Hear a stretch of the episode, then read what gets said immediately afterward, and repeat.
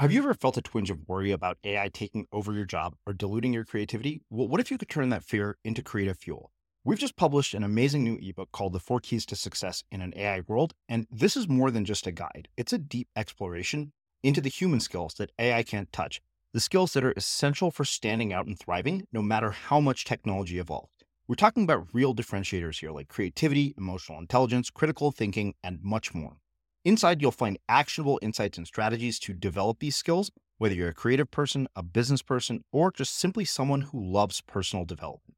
This isn't a story about tech taking over. It's a story of human creativity thriving alongside A I. Picture this, A I as your creative co-pilot, not just as a tool, but a collaborator that enhances your unique human skills. The Four Keys ebook will show you exactly how to do that and view A I in a new way that empowers you instead of overshadows you. Transform your creative potential today. Head over to unmistakable creative dot com slash four keys. Use the number four, K E Y S. That's unmistakable creative dot com slash four keys and download your free copy. She lived in Vancouver and, and uh, you know, she had divorced a number of years before that. And she uh, found herself going on a blind date, which she never imagined she'd ever do. And uh, she was at home and she found herself, you know, getting into a dress and putting makeup on, even though she hadn't worn makeup for probably the previous, you know, eight or nine months.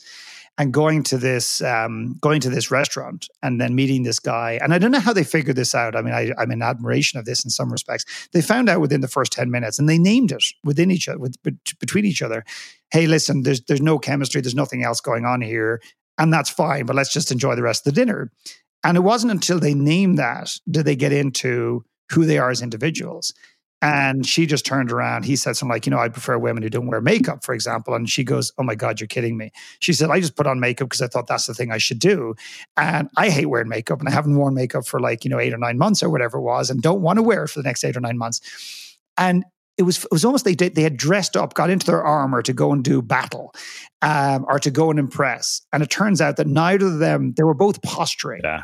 And I think we are so consumed, is the word I would use, consumed by what people think. And I, with respect to anybody who's listening, who says, no, I, I used to be like that, I've let that completely go, I would, with respect, challenge you deeply on that.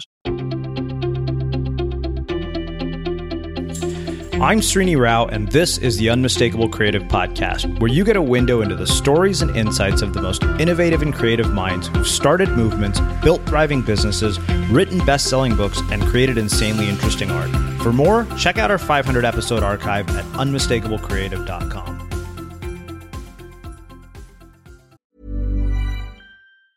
Hi, I'm Daniel, founder of Pretty Litter. Did you know cats tend to hide symptoms of sickness and pain? I learned this the hard way after losing my cat, Gingy. So I created Pretty Litter, a health monitoring litter that helps detect early signs of illness by changing colors, saving you money and potentially your cat's life. Pretty Litter is veterinarian developed, and it's the easiest way to keep tabs on your fur baby's health right at home. Go to pretty litter dot com and use code ACAST for twenty percent off your first order and a free cat toy. Terms and conditions apply. See site for details. Ever catch yourself eating the same flavorless dinner three days in a row?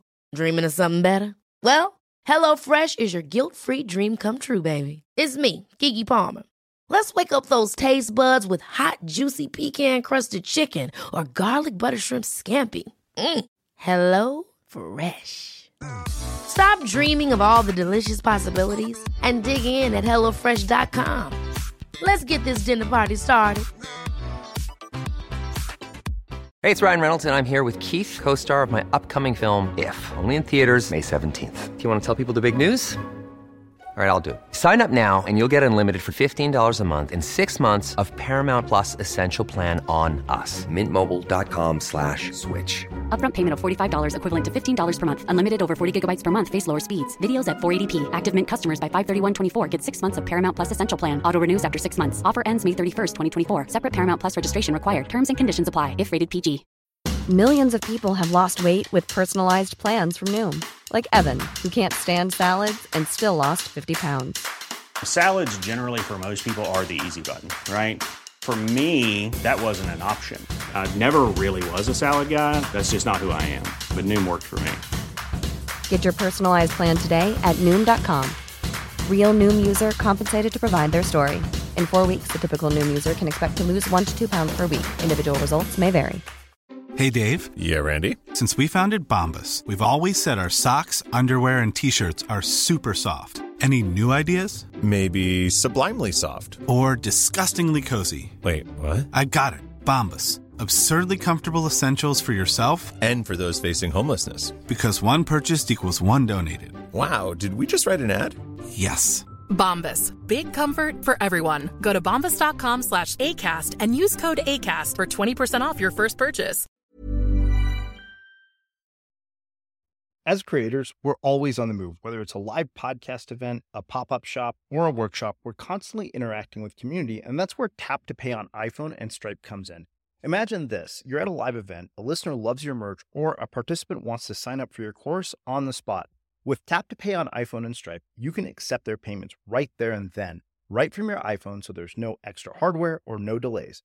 Total game changer. It's not just for creators. Any business owner can do this. It's about making transactions smoother and much more personal, growing your business in your way. We've been using Stripe for our products and courses for a long time, and now with Tap to Pay on iPhone, you can take your business to the next level too.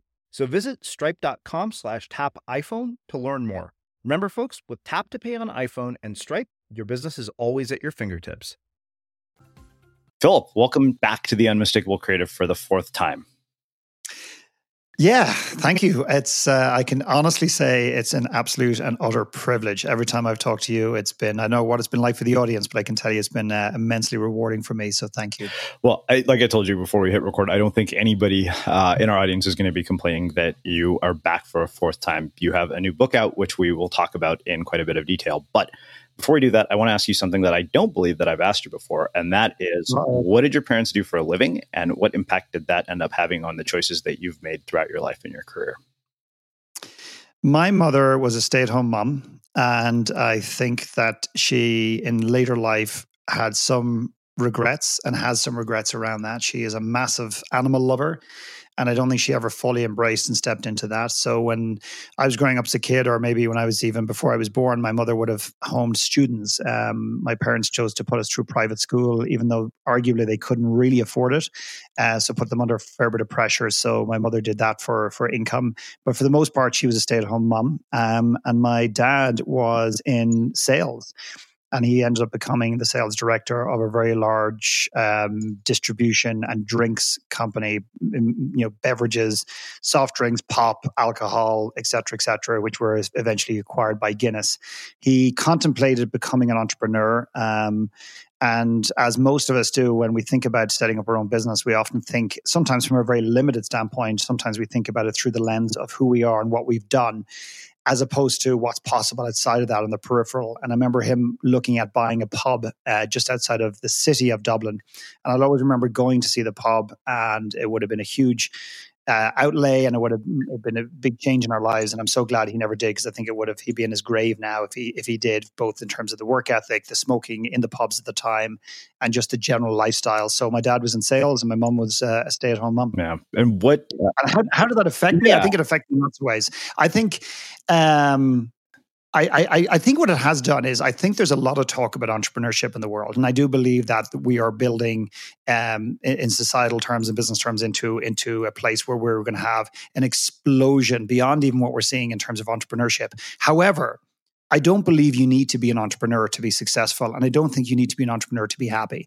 So I feel that my parents have indirectly or directly given me that perspective, because my dad loved what he did. And he did everything he did with one hundred percent conviction, and he was always deeply loyal. So I, I learned a lot indirectly from him doing that. Yeah. Did your parents pass on any particular advice about what you should do with your life and career uh, as you became an adult? My mother always harped on about health. Your health is your wealth, and I'm sure that saying is not, uh, you know, trademarked by my mum, but she did she did harp on about it. And I say harp on about it because it felt like it was more of a lecture, until later in life I realized that actually it's it's inc- it's imperative. And I, I think we all kind of intellectually know that, but a lot of us emotionally don't put the value on our own skin. Um, my dad didn't directly say anything, but I can I can give you numerous stories, and I always remember one simple little analogy or story where my dad had a client who cancelled on on a golf trip, so he invited me. Excuse me. And when we stopped, uh, we went in for lunch, and the bus driver, as bus drivers tend to do, they tend to either sit outside and eat their own lunch or sit in a different part of the restaurant. And my dad said, you know, let's call him Albert. I can't remember his name. Where's Albert? And Albert was sitting around the corner on his own. And I always remember my dad going around the corner insisting that Albert not just comes and has lunch with them, but he joins them at the table. And I remember that just being a very subtle thing and a very curious thing for me at the time. And I remember through that realizing that actually nobody is above us. Nobody is above a McKernan. Uh, and that's, it wasn't spoken at home, but nobody is more important than us. But we are definitely not more important than any other human being on earth, and that we're all equal. And I think that's what my parents, they didn't tell me. And that's the problem with a lot of parenting. A lot of parenting is lecturing what you should do and who you should be. My parents showed me. And, uh, and I think, you know, if I have any good traits, I think a lot of them are down to them. Yeah. So one thing that I know from our previous conversations is that you're dyslexic. And I wonder, you know, how you navigated the, the challenges and journey of dyslexia while you were younger. And what perceptions did you have about what was going to be possible with your life and your work based on the fact that you had dyslexia? dyslexia and then how did those perceptions change over time? Yeah, I mean, how I navigated is I I, I hid from it, uh, as a lot of us do, hide from our greatest, you know, insecurities, our greatest pains, and our greatest uncertainties, the things we don't understand. And I didn't understand why I was given that that that you know that. Uh, now I see it to some extent as a gift, but I, but I, at the time, that burden, why, why was I the one to give this burden? Why can't I read like everyone else? So I, I navigated by hiding it, and that didn't work out very well, quite frankly. Um, and. Yeah, I just I just spent a lot of time hiding it. And it wasn't until I did a talk in a high school, and if anybody's listening and had any aspirations of ever doing any talks in their life, publicly or otherwise, I would encourage everybody to go into a high school. Go back to the high school you brought up in, go to a local high school and speak in a high school. It has probably been one of the most amazing educational things for me in my life. And I remember sitting in a, in a room one day doing a talk on self-esteem and self-worth and you know, personal, um, you know, you know, how people view themselves in the world, which I think is the perfect foundation for young people today. And one guy puts his hand up and he says, one young man, he's thirteen, fourteen, says, what college did you go to? And I was just about to give him the usual bullshit answer that I've been giving myself and everyone else. And I said, oh, I didn't want to go to college because, you know, I wanted to go into entrepreneurship and I wanted to go into business. The truth was, and I looked at this boy's eyes, this man's eyes, and I went, I can't lie anymore. Number one is he deserves the truth. But number two is I'm too exhausted holding onto this lie. And I shared my truth and I said I couldn't go to college because I was dyslexic and I failed pretty much every high school exam. And the truth is I'm lonely. I was lonely and I'm lonely now that my friends have gone and I and I couldn't. And I'd never shared that truth before. And ironically, he didn't laugh. He didn't snigger. He didn't judge. He opened up and accepted me in that moment, who I was and exactly where I was. And the gift I got was I realized that I'd been using my dyslexia as a victim story to hold myself back because I knew that, you know, based on the story I had, I wasn't going to amount to much and I wasn't going to be successful. But in that moment, I began to let it go because he gave me permission to do so. Yeah. How do other people change their perceptions of their limitations and let go of their victim stories? I think number one is you got to realize you have them. Um, I think most of us, if not everyone I know, walks around with a type of victim story. And the challenge with the word victim and the concept and the energy around victim is that it's typically um, not necessarily accepted, um, rewarded in society. And yet everyone in the world is a victim. And, and let me just qualify that before people turn the radio off or shut down iTunes or whatever. Um, a victim is somebody who has had something done to them, uh, which has harmed them physically, mentally, or emotionally by somebody else. Um, and, and that is a victim. And therefore, I don't know anybody that hasn't been hurt by somebody else or indeed by themselves. So therefore, arguably, we're all victims. We're all victim to some element of our story, some element of our narrative, some element of our truth. And it's it's the people, the, the, the, the ones that are ostracized are the people who walk around saying, poor me. And we think about that as being a victim. The biggest and most worrying part of the, the the group, if you like, is the ones that go around and say, no, no, I'm not a victim at all. I never use my story, my victim story to hold me back. And I find that that's actually not entirely true. So it's recognizing that actually you have been victimized, you have been hurt, and knowing knowing that, like embracing that, bringing that on your journey, knowing how it holds you back or how it potentially could hold you back and accepting it and bringing it with you. And I think that is the most important thing you can do. And when you start to open up and have the courage to realize that actually somewhere you do use a story to play small in this world potentially, then you can start to see ways to unravel it, to let it go, to accept it, to move beyond it and step into what you want to do. Mm-hmm. So one thing that uh, has always struck me about traumatic experiences is that in the moment when they happen, they tend to be all-consuming. Uh, you know, yes. You just feel, I think my friend Kamal really put it well in his book. He said, when things are going well, it seems like it's never uh, going to end. And then when things are terrible, it seems like it's never going to be good again, or something along those lines. And I, I found that to be true throughout my life. And often I only recognize the gift from something painful in retrospect. Do you find that to be the case? And is it possible to uncouple from the pain in the moment? Yeah, I think, you know, I think we have we have these expectations that life is going to treat us in a particular way and that we're going to just breeze through life in a particular way. And I just got off a coaching call with a group of people, and so many of them had these expectations that life should be treating them better. And I, I'm not asking people to be negative and assume that it's all going to fall to shit, but I think expecting the bumps in the road, like almost expecting life to be a little bit rough, expecting to have setbacks, Um, it allows you to prepare mentally, emotionally, and in some cases physically for that. I think sometimes when these traumas happen to us, whether it's losing a job, our business not working out, our podcast episode bombing, our book not being accepted, uh, the girl at the bar saying no, um, we've placed way too much expectation on the outcome, and we've tied our identity and our value into the very thing that we say or we're, we're about to execute on.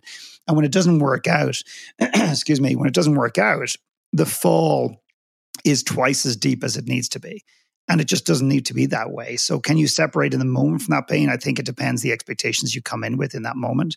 And also, can you separate your own stuff from what's actually happening? And, and you know, I was talking to a business owner the other day who wants me to come in and do some work with his team. And, you know, we were talking about some of the nuances that are showing up in his company.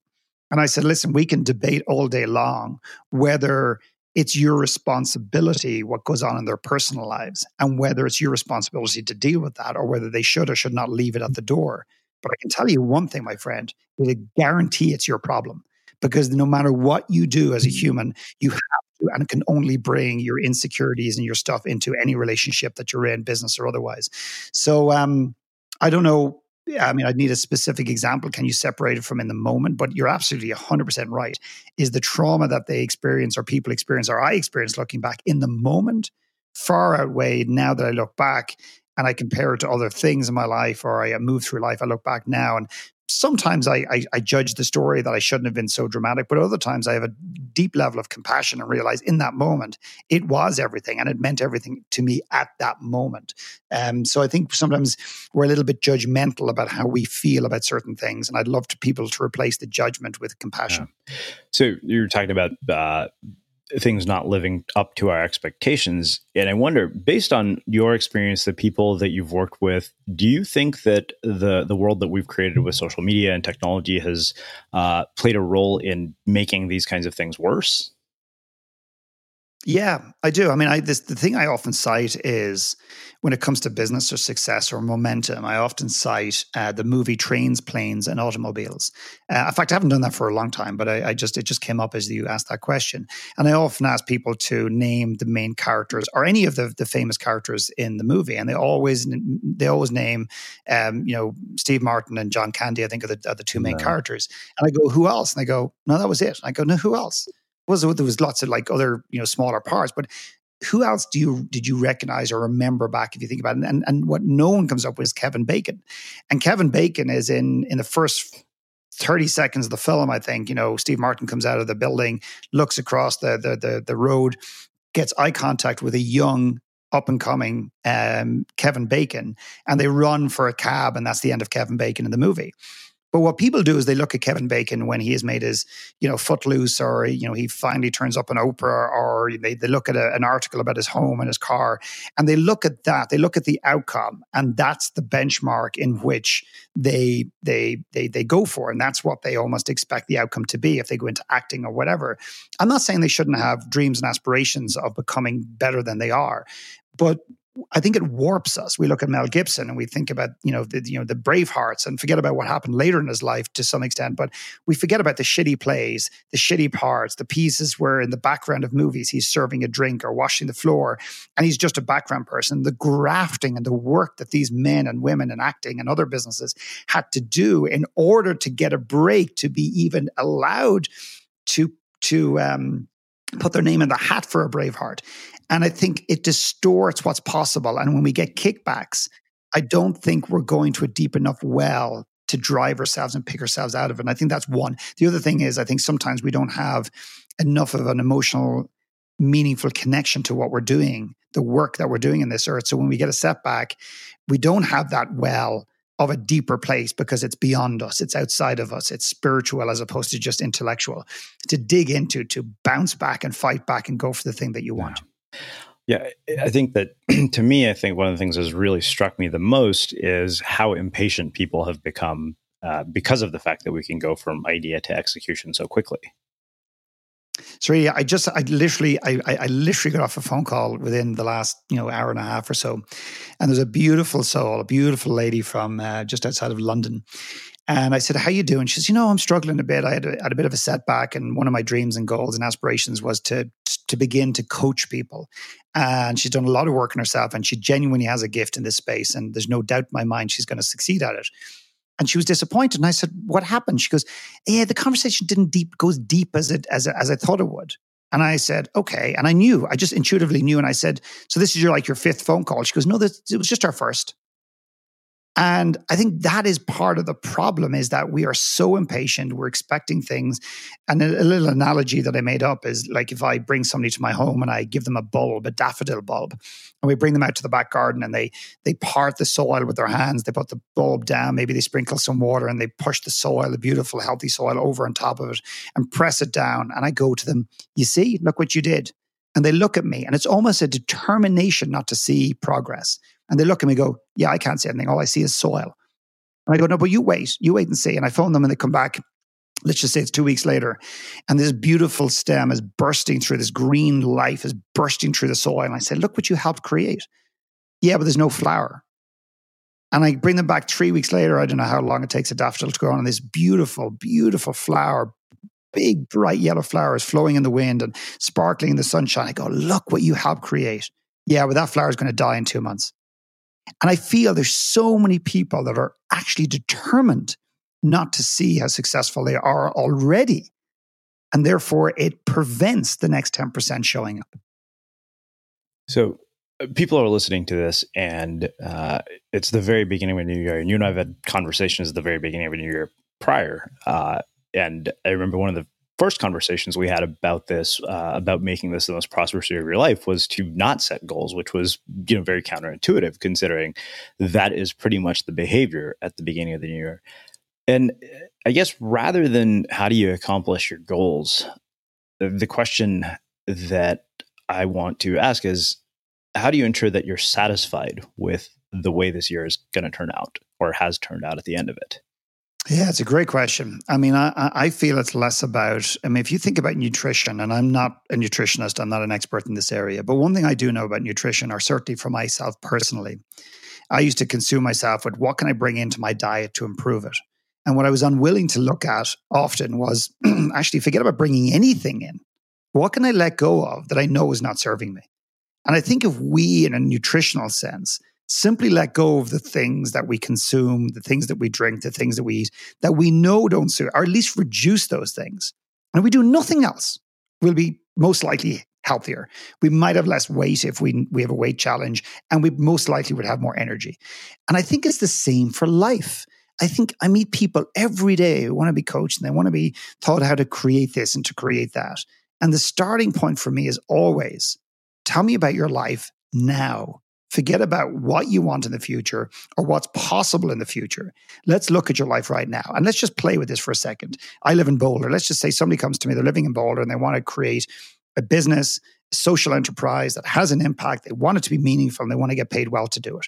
And I go, great. So you're living in Boulder. Yeah. Do you like Boulder? Oh, no, no, no, no, no. It's a means to an end. And I go, great. So let's just talk about Boulder. No, no, Philip, excuse me. I'm here to build my social enterprise. And I said, yeah, but you're going to start it in Boulder. And they go, oh, yeah, yeah, absolutely. And then once it's big enough, then I'll move to to to California or, or New York. And I'm not saying that they have to move in order to have success. But in another way, energetically, they have to move to have a degree of success. In other words, we sometimes ignore the things that are the most essence of who we are, the things that fill us up, are, are, are take stuff away. If somebody is trying to build a business energetically in a city or a town they really don't like, I'm not saying it's impossible, but it'll most likely take way more energy to do it in a city that you don't want to live in, as opposed to nurturing yourself in a place that you do. I'm using that as an example. Or someone who wants to leave, you know, or wants to get promoted in a day job, but they don't really like the industry they're in. Well, maybe we could pivot the industry you're in to get something that you're more excited about. Maybe as a result of that, you will start to lead and perform at a more accelerated rate. So I think, Srini, we spend way too much time looking at what we can bring in as opposed to acting on what we already know that's not serving us and adjusting those things accordingly and improving those things. And what ends up happening is they give us permission, and then suddenly we start to see opportunities present themselves that ordinarily we're blind. We were blind to, or we couldn't see. Well, I think that makes a, a perfect segue to start talking about the new book. So uh, I think where I want to start with this is that, you know, we alluded earlier to the fact that you're dyslexic, but you've actually written two books, uh, which I think is a drastic change in self-perception and identity. Uh, what enabled that? Like, where and what caused you to think, okay, you know what, I may be dyslexic, but I have something that's important enough to say that I, I want to write a book about it. Yeah, it's so funny. I mean, building on the conversation we had earlier, I mean, I remember waking up, and I, and I don't cite moments. There's often periods of my life, and there has been certain things that have stirred me, and conversations like the bus driver with my dad may not sound like a big story, but that shaped me. That shaped my my view of how to treat people, whether they're waiters or waitresses or, or the busman or whatever. Like, they, everyone should be treated the same. But I remember waking up one morning, and I don't know what I'd been doing up to that point, but I remember waking up one morning, and I said, holy shit, you know what? I can write. I just can't spell. But up to that point, I've been saying, oh, I can't write and I can't spell and I can't do grammar. I can write so well. And, and, and, and people might say, God, that's arrogant. It's not arrogant. I actually believe I'm a very good writer. I just can't spell. And I can't control the spelling piece unless I go off and spend ten years trying to spell, which I have no interest in doing and I don't need to in the world today. But I woke up one morning and I told myself that one line, I can write, I just can't spell. And the freedom that came with that began, I did, I did, people then think, you know, you jump out of bed and you start writing your first twenty-five chapters of the manuscript. It's not about that. It's just that was the spark that gave me a degree of belief. Now, having said that, writing a book on my own is a very challenging, painful process, process in some regards, because I find it very hard to tell story when I'm trying to capture it in, in writing. I find it very difficult to do both. You, on the other hand, because I know I've read some of your stuff, and I've listened to the audios, and uh, you, you know, I think you're an incredible writer, and I think you can you can bridge both both places. Um, so I've had to get support. I've had to get people to interview me and sit down and spend hours with me. And the latest book, uh, a gentleman called Tucker Max, who I think gets an unfair rap in the world. Um, It's a lot of judgment, and maybe rightly so for the books he's written. But I know who he is and who he wants to be, and I've gotten to know him. And he spent obscene amounts of time over and above the call of duty to help this concept come to life because he believes in it so much. So he is has been an integral part, but what he did was he interviewed me extensively, took my voice, took my stories, took the stories of the beautiful men and women who've done their One Last Talks and put it into the book and made sure that it was done in a way that supported who we are and what we believe. Yeah. Well, let's get into the ideas in the book itself. Uh, you know, I think there are certain passages that I, I highlighted and underlined.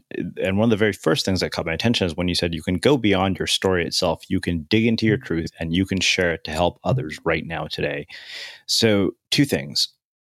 How does somebody dig into their truth, and what prevents them from doing it? Yeah, I mean, our our, our story and our truth can be different things. Um, and our truth is contained within our story. But when we tell our stories or we contemplate our stories, we tend to look at the highlight reel. And um, we tend to avoid the chapters, if we can use the, the, the, the context of a book. We tend to avoid the chapters in our life that had pain, or we were disconnected, or we feel we didn't show up. And often, therefore, we ignore those, we don't share those with the world, And therefore, we don't accept them as part and parcel of who we are on this earth, the good, the bad, and the ugly. So to me, leaning into our truth and beginning to contemplate sharing that truth with at least one other human being, or maybe more, is not just the very thing that you need to do to free yourself of that, uh, you know, that, you know, to free and accept that part of you. But it also, ironically, is the very thing that the world needs to hear and see from you before it starts to accept you and themselves, because everybody has pain, everybody has trauma, everybody has embarrassment, everybody has shame to some extent, everybody has regrets.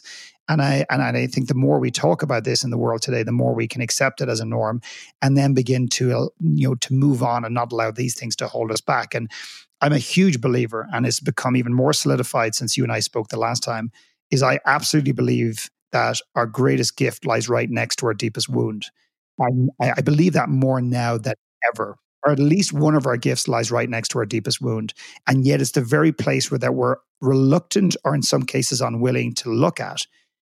And therefore, wouldn't that make some kind of sense of why so many people in the world today are struggling with purpose and, and passion and what they want to do when they grow up? Mm. There's never been a faster or easier way to start your weight loss journey than with PlushCare. PlushCare accepts most insurance plans and gives you online access to board-certified physicians who can prescribe F D A-approved weight loss medications like Wegovy and Zepbound for those who qualify. Take charge of your health and speak with a board-certified physician about a weight loss plan that's right for you. Get started today at PlushCare.com slash weight loss. That's PlushCare.com slash weight loss. PlushCare.com slash weight loss. Ever catch yourself eating the same flavorless dinner three days in a row? Dreaming of something better? Well, HelloFresh is your guilt-free dream come true, baby. It's me, Keke Palmer. Let's wake up those taste buds with hot, juicy pecan-crusted chicken or garlic butter shrimp scampi. Mm. Hello Fresh. Stop dreaming of all the delicious possibilities and dig in at HelloFresh dot com. Let's get this dinner party started. Hey, it's Ryan Reynolds, and I'm here with Keith, co-star of my upcoming film, If, only in theaters May seventeenth. Do you want to tell people the big news? All right, I'll do it. Sign up now and you'll get unlimited for fifteen dollars a month and six months of Paramount Plus Essential Plan on us. MintMobile.com slash switch. Upfront payment of forty-five dollars equivalent to fifteen dollars per month. Unlimited over forty gigabytes per month. Face lower speeds. Videos at four eighty p. Active Mint customers by five thirty-one twenty-four get six months of Paramount Plus Essential Plan. Auto renews after six months. Offer ends May thirty-first, twenty twenty-four. Separate Paramount Plus registration required. Terms and conditions apply if rated P G. There's never been a faster or easier way to start your weight loss journey than with PlushCare. PlushCare accepts most insurance plans and gives you online access to board-certified physicians who can prescribe F D A-approved weight loss medications like Wegovy and Zepbound for those who qualify. Take charge of your health and speak with a board-certified physician about a weight loss plan that's right for you. Get started today at PlushCare.com slash weight loss. That's PlushCare.com slash weight loss. PlushCare.com slash weight loss. Hi, I'm Daniel, founder of Pretty Litter. Cats and cat owners deserve better than any old-fashioned litter. That's why I teamed up with scientists and veterinarians to create Pretty Litter. Its innovative crystal formula has superior odor control and weighs up to eighty percent less than clay litter. Pretty Litter even monitors health by changing colors to help detect early signs of potential illness. It's the world's smartest kitty litter. Go to pretty litter dot com and use code ACAST for twenty percent off your first order and a free cat toy. Terms and conditions apply. See site for details. As creators, we're always on the move. Whether it's a live podcast event, a pop-up shop, or a workshop, we're constantly interacting with community, and that's where Tap to Pay on iPhone and Stripe comes in. Imagine this. You're at a live event, a listener loves your merch, or a participant wants to sign up for your course on the spot. With Tap to Pay on iPhone and Stripe, you can accept their payments right there and then, right from your iPhone, so there's no extra hardware or no delays. Total game changer. It's not just for creators. Any business owner can do this. It's about making transactions smoother and much more personal, growing your business in your way. We've been using Stripe for our products and courses for a long time, and now with Tap to Pay on iPhone, you can take your business to the next level too. So visit stripe.com slash tap iPhone to learn more. Remember, folks, with Tap to Pay on iPhone and Stripe, your business is always at your fingertips. You you said by connecting with your darkest story, then sharing it, letting out your pain, pain, expressing what you're most deeply ashamed about, you free yourself at a core level. And uh, that struck me. And I think that was, you know, the section that also caught me my attention right now when you were talking about uh, people like Tucker Max. How do you balance that with the fact that we live in a world where we do have a life that is somewhat publicly on display? There are certain things that people expect of us. And basically, how do you draw the line between that and inappropriate, I guess, is really where I'm going with it. Uh, not ent- not one hundred percent sure. Like, are you talking about with Tucker sharing his one well, last talk? I mean, any one of us, right? There's obviously there's dark stories, but I think that there are things that are meant for public consumption and there are things that are not. Uh, given who we are. And, and I wonder where you find that line. Yeah. I mean, I, I, I, I, I don't have a line. I, I, I allow people to, to define that line themselves. I'm not asking people to pour their guts out on stage. I'm not asking them to, to, to cut their veins and, and pour all their blood on the, on the stage. It's not what I'm asking. I'm just asking people to, if particularly if they're in a public domain, is do you have the courage to at least give people an insight into some of the challenges that you face? And I'll tell you why. What the what the power and the purpose of this is is is Tucker, for example, stood on stage um, and gave his one last talk, and he you know opened up with you know I can write and sell millions of books, I can create a business that makes millions of dollars, I can have a movie made after my life, but I struggle telling my wife I love her. I can do boom boom boom boom boom, yet I struggle with connecting with my kids. And people were looking at each other in the audience who knew him, and they were like, "Who's this guy?" And, you know, Tucker didn't fall on his knees and, and collapse and fall in and, and melt into, into nothing. He basically stood there in his power, in his truth, and and basically said, yeah, I can be successful or famous or whatever, depending on your perspective as you look at him. But also I've got my human challenges. And what it did in the audience was gave people, it humanized him, number one.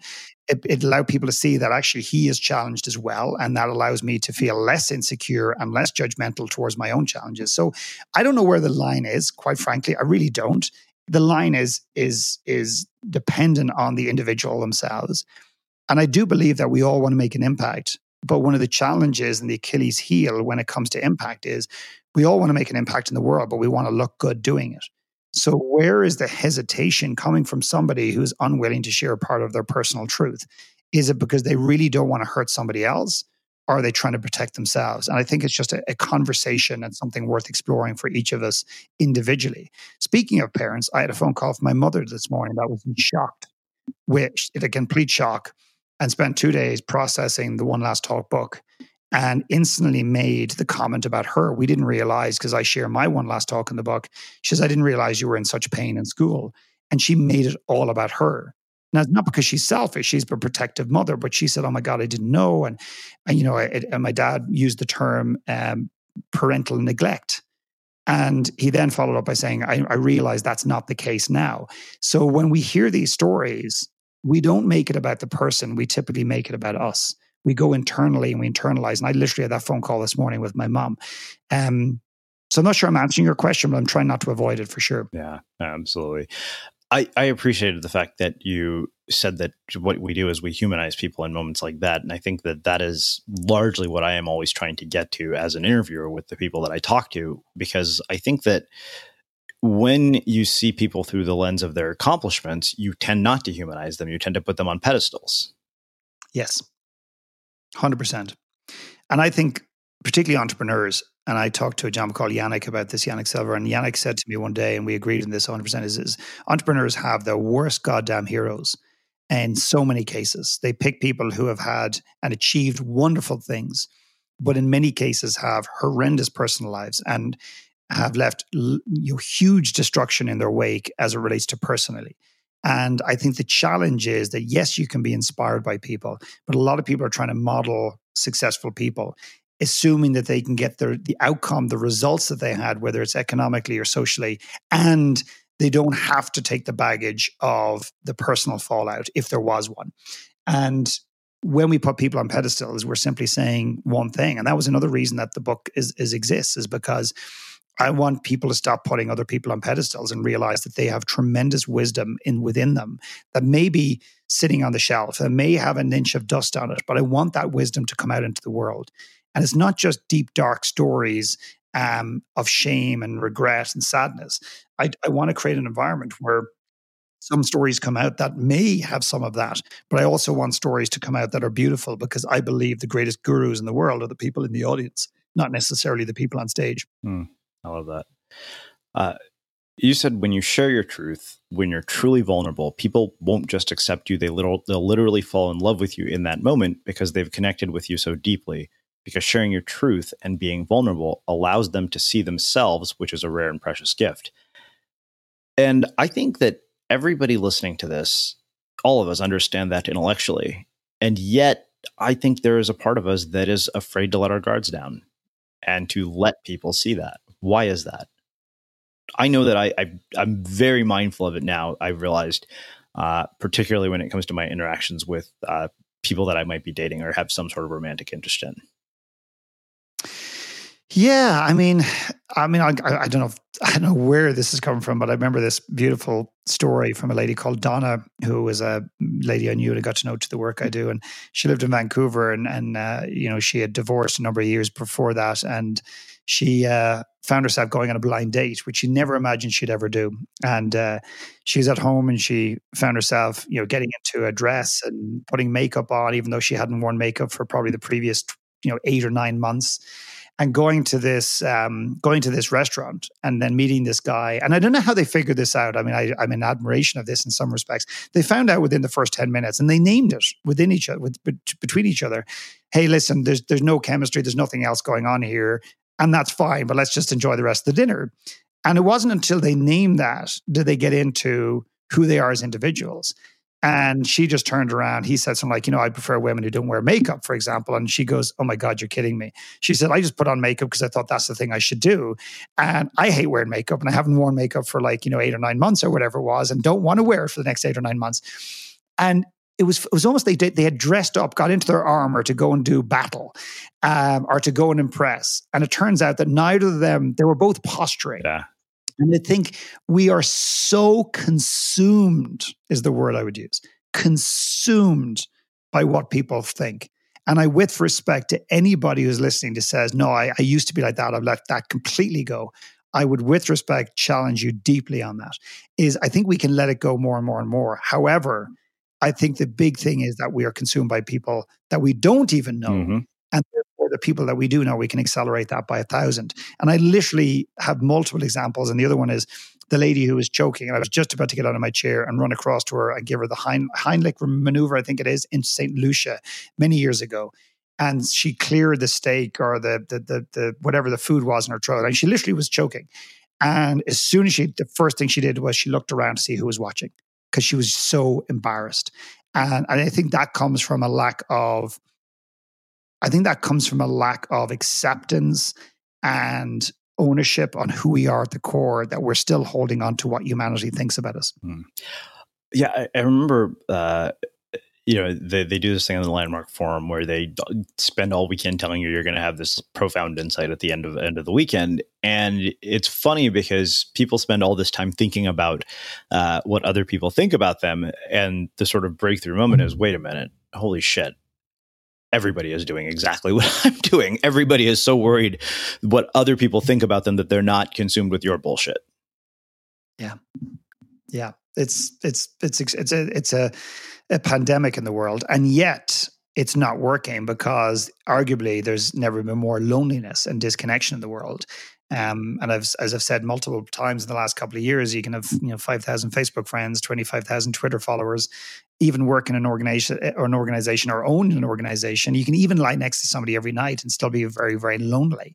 Um, so there's a real interesting dichotomy and, and conflict going on as it relates to caring what people think so much that it dictates a lot of the decisions that we make in life. And, um, And, and letting go of that and accepting like who we are. Somebody asked me yesterday, she said, you know, w- you know, what's the answer? And I said, well, I'm not sure it's a, an answer or a secret, but I think, you know, we need to connect more as humans, and we need to learn to fall in love with ourselves. And I think when we accept who we are and have a healthy degree of self-love and respect towards ourselves, I think what happens is we care less what the world thinks of us. And I just think that's, that seems to be certainly the antidote that I can come up with right now. Yeah, absolutely. Uh, you know, this is another thing you said, is that you don't want to do this from a position of dismay, anger, judgment, blame, or any of those things. Feel your anger first, process it, and work through it. So I think that one of the things that I've, I've realized is that we all carry around uh, emotional baggage, and that baggage tends to weigh us down until we finally let go of it. But I think letting go of it in and of itself is a process. And I, I wonder, in your experience and the people that you've worked with and the people that you've spoken to, how does this kind of baggage end up getting released? Yeah, I mean, I'll give you an example of a of an owner of a business who came to a retreat with me years ago, and he was telling himself one story about his childhood. Uh, in this particular experience, we go into the past. We don't always do that, but in this particular experience, we do, because I do believe the past is playing a huge role in our present and in our future, whether we know it or not. And the story he was telling himself at that point was he was very, uh, he had a very independent childhood, and, you know, he was had a lot of freedom and everything else. But the reality is that wasn't the truth. And I think that's the challenge is, is the story we're telling ourselves actually the truth, or is it what we're holding on to because we're afraid that if it's not the truth, then, then something else is.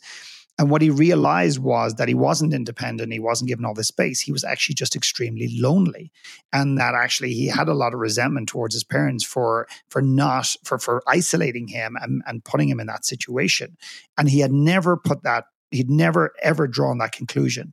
Now, one, if you just hit pause right now or put a period behind the end of that statement, you might go, great, so this guy came all the way to Ireland to find out that he's angry with his mum and dad. Brilliant, Philip. Great job. Well done. If that's the extent of your work, I think I'll give it a miss. Thank you very much.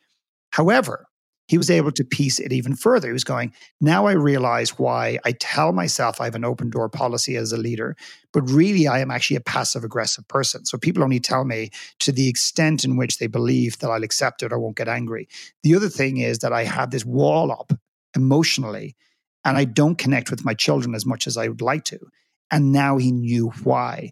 So by going into our past and understanding some of these things and understanding the traumas we've had, understanding the pain that we have, understanding the anger that we have towards ourselves and other people, it gives us an opportunity to lean in and address it and then eventually have conversations. I don't think we can let it all go. I think we can take some of us, some of it with us through the lens of acceptance, and we can allow some of it to disappear. And that, that combination of two means that you're moving forward freer, clearer, with a clearer mind, a clearer heart, a clearer soul, that you can allow people to connect with you in the way that they want to without, you know, holding onto a lot of this resentment and anger that has been creating a fogginess between you. Yeah, I think you you mentioned we're talking about resentment, anger, you know, uh, rage and, and disappointment and all of this. And often these things are directed at other people. And one thing that really struck me that you wrote in the book was that when you can separate the person from the behavior, it allows you to express anger as it relates to the behavior, but not the essence of the person, uh, which I, I just thought that was really a beautiful way of looking at it and looking at the people who have hurt us and, and all that. But how do you go about doing that? Because I think often it's very easy to couple the behavior uh, with the person.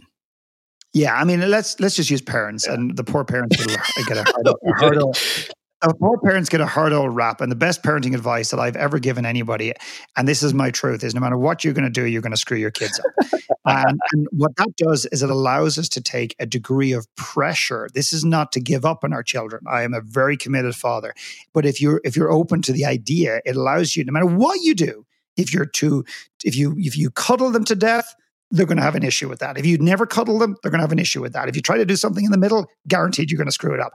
So to take a bit of pressure off of perfection, however, never to give up on them. And one of the, the things that inevitably people discover, if they're willing to do the inner work, is that they're angry at one or both of their parents for doing something, for saying something, or not saying something. Often it's what they didn't say causes the stuff. Or they're very angry at their father because he beat them, or their father because he was a workaholic, or their father because he was absent, or his father because he was aggressive, his father because he pushed and, and tried to live vicariously through the child. But when they re- when they take a step back and they look at the relationship with their mother, they realize that actually the mother was a, a bystander and she allowed it to happen, and often they have resentment there. So where do we go with all this? Why is all this incredibly and massively important in our lives? Is that we, and then we feel disloyal. I don't want to be angry at my mother. She did the best she could. I'm not asking you to be angry at your mother, but what I'm suggesting is you're angry with her already. What I'm trying to do is get rid of that shit. So bear with me and work with me on this. And when you can separate the behavior from the person, It means you can love the person, but you don't have to like their behavior. And that was a game changer for me when I started to really understand that and embrace that. Then what you can do is you can work on the behavior. It may require you to have a conversation with your mother about it. You can let it go. You can, you can, you can mend it. You can heal it. What happens is this. Number one is the relationship with your mother will deepen, guaranteed, if you do the work the right way. So you, in actual fact, will deepen a relationship, even though you may not even think it's possible to get deeper. And then number two is energetically, you'll find yourself lighter, more focused. You'll find yourself more creative. And what will happen is what you've done off the ice by patching up and creating closure and connection allows you to be on the ice in a business or an impact space or whatever it happens to be in a much cleaner, clearer, concise, focused, energized way. It's it's it's unbelievable how people come to me to improve their business or to get clear on what they want to do when they grow up or to find their purpose. And often it's it's X does not mark the spot. It's often Y, and X is a byproduct of that. Mm, wow. Wow. Uh, well, one thing that has, has really struck me every time we, we have a conversation is that you have this ability to have this very strong emotional impact on people. There's a resonance to the way that you work with people, the way that you spread your message. And I wonder how that has been developed, how that has been cultivated, what leads to that. It's almost, you know, uh, magical in my mind. So I, this is where I, I fall apart. This is where I don't know what to say. I don't have an answer to that. And and one of the things, and I'm not sure if this is relevant to this conversation today, but one of the things that Tucker said to me um, was, he said, I've I've watched you, and this is his words, not mine.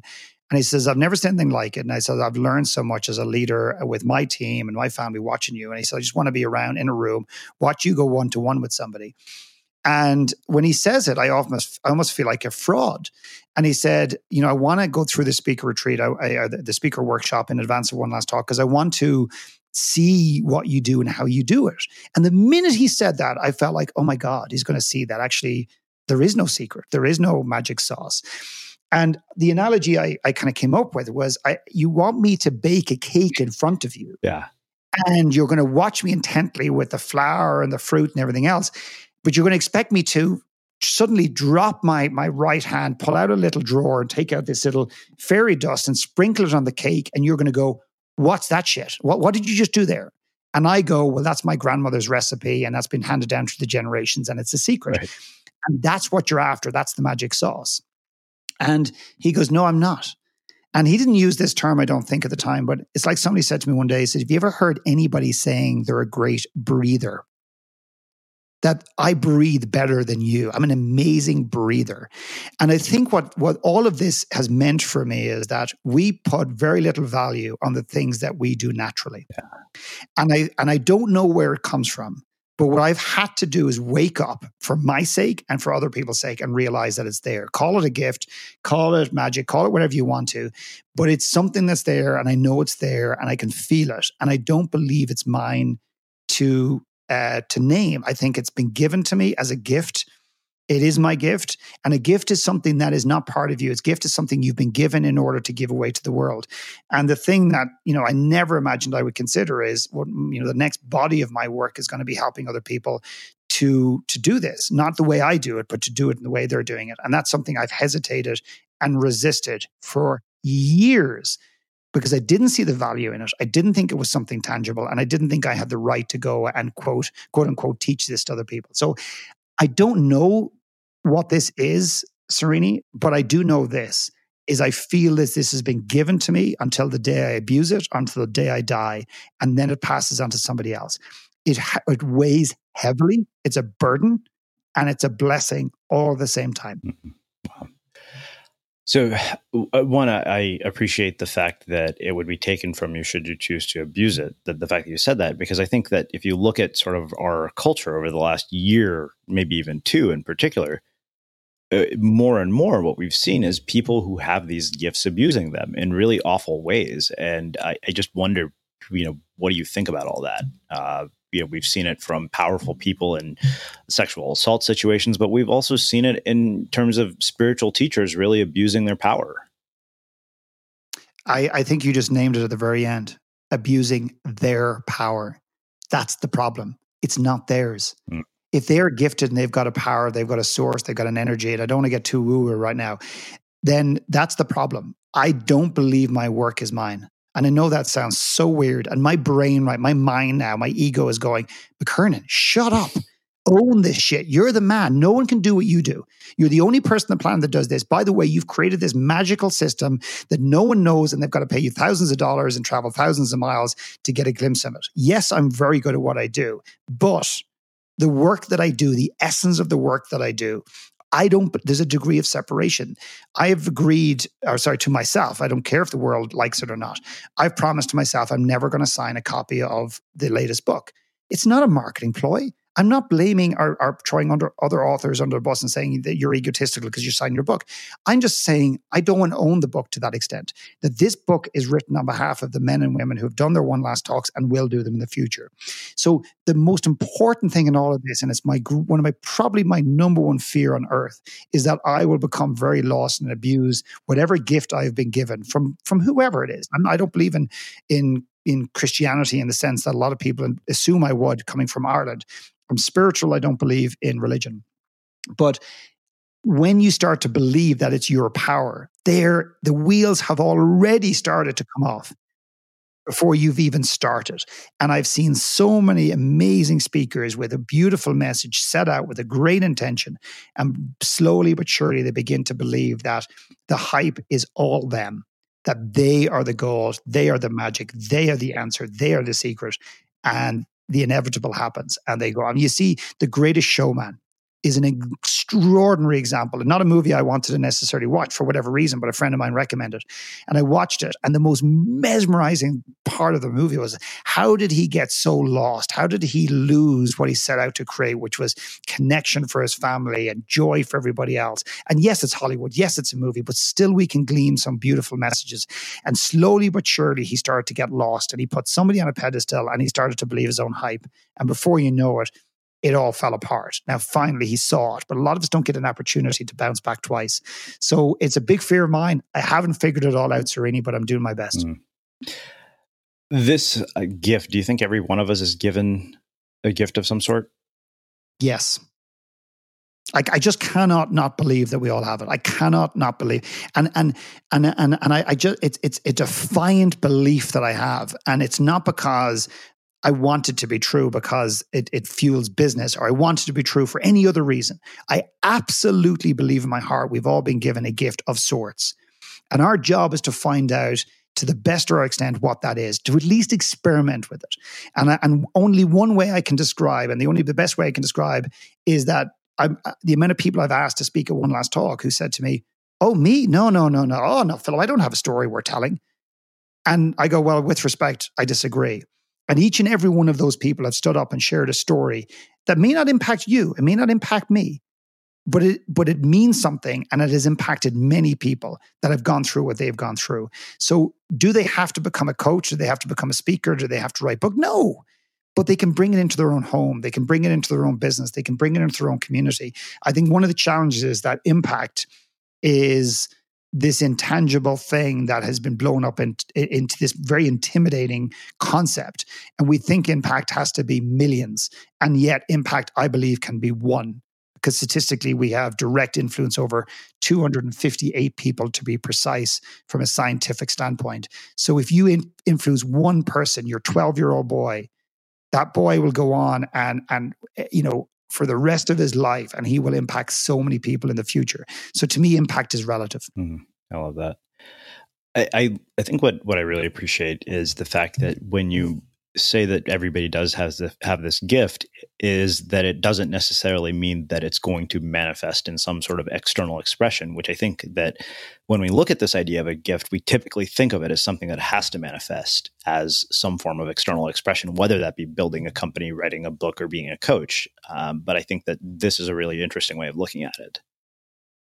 Yeah, it's a really, really good point. And I think the more we obsess about it, actually, and I'm just going to use kind of build on your terms of it manifesting externally, the more we obsess about that, the more actually we suppress the gift itself. In many cases, we become obsessed about how we're going to make the impact and how it's going to show up in the outside world. And with respect, a lot of that is a lot of ego, is that we want to make sure that we're seen to be, you know, making an impact in the world. And the more pressure we put on ourselves to do that, the less extrinsic impact it does have. I think the more we can kind of internalize and play with it, you might write a poem that suddenly is published. You might do a painting that has meaning to you. You might do, a, you know, it's, it's almost like the letting go of needing this to be something that it's not. And that is something I'm almost battling with on a daily basis with One Last Talk, is do we want this thing to be a global movement and and and to to to go into many cities around the world, irrespective of whether we individually believe it has the capacity or people want it? And then I, I come back to this place of my truth is I want to gift this to the world. I want people to run One Last Talk in their homes, in their offices, in their communities. I want to gift it. I don't want to sell a, a license. I want to gift it to the world. And I, and I keep getting pulled into this, but what if we could monetize? What if we do this? What if we do? And I'm hearing all these voices telling me we should blow this up and this is how we should do it. And I keep having to bring myself back to my core. My core, my intuition is telling me, we just do this organically and we gift it to the people that want it. And we trust that if it's in the right hands with the right people, that it'll be treated with the t- sort of sacredness that it deserves. And therefore, it'll do what it needs to do. Wow. Um, well, I think that makes a really fitting end to yet another poetic and insightful conversation. So I want to ask you, I think for the fourth time, what do you think it is that makes somebody or something unmistakable?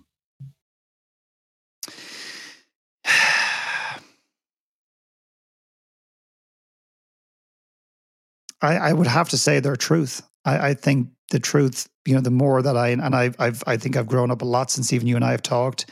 Um, I think that there is nothing that defines somebody greater than their truth. And the sadness is that sometimes one's truth is the very thing that we don't want ourselves or humanity to see. And if we choose to hold onto that for the rest of our lives, then people can't fully see us. And therefore they can't fully accept us. And therefore they can't fully love us. Um, and then we wonder why we're lonely. So to me, what makes us that is is allowing people, ourselves, number one, and other people to see all of us, warts and all. And that makes us absolutely unmistakable. Mm. Amazing. Well, I can't thank you enough for coming back to the show for a fourth time. Uh, where can people find out more about the new book and everything else that you're up to? Yeah, the One Last Talk book is on Amazon. Um, they can go to one last talk dot com and, and follow the the movement. And um, that's the best place. And philip mckernan dot com is my own personal website. And, and thank you so, so, so much for continuing to believe in us and what we do and, and how you do it. And and I just love your your writings, your energy and what you do. And, and I'm just, it's a pleasure and an honor to be a part of it. Awesome. Thank you so much. And for everybody listening, we will wrap the show with that. Thank you for listening to this episode of the Unmistakable Creative Podcast. While you were listening, were there any moments you found fascinating, inspiring, instructive, maybe even heartwarming? Can you think of anyone, a friend or a family member who would appreciate this moment? If so, take a second and share today's episode with that one person, because good ideas and messages are meant to be shared. Hi, I'm Daniel, founder of Pretty Litter. Cats and cat owners deserve better than any old-fashioned litter. That's why I teamed up with scientists and veterinarians to create Pretty Litter. Its innovative crystal formula has superior odor control and weighs up to eighty percent less than clay litter. Pretty Litter even monitors health by changing colors to help detect early signs of potential illness. It's the world's smartest kitty litter. Go to pretty litter dot com and use code ACAST for twenty percent off your first order and a free cat toy. Terms and conditions apply. See site for details. Ever catch yourself eating the same flavorless dinner three days in a row? Dreaming of something better? Well, HelloFresh is your guilt-free dream come true, baby. It's me, Keke Palmer. Let's wake up those taste buds with hot, juicy pecan-crusted chicken or garlic butter shrimp scampi. Mm. Hello Fresh. Stop dreaming of all the delicious possibilities and dig in at hello fresh dot com. Let's get this dinner party started.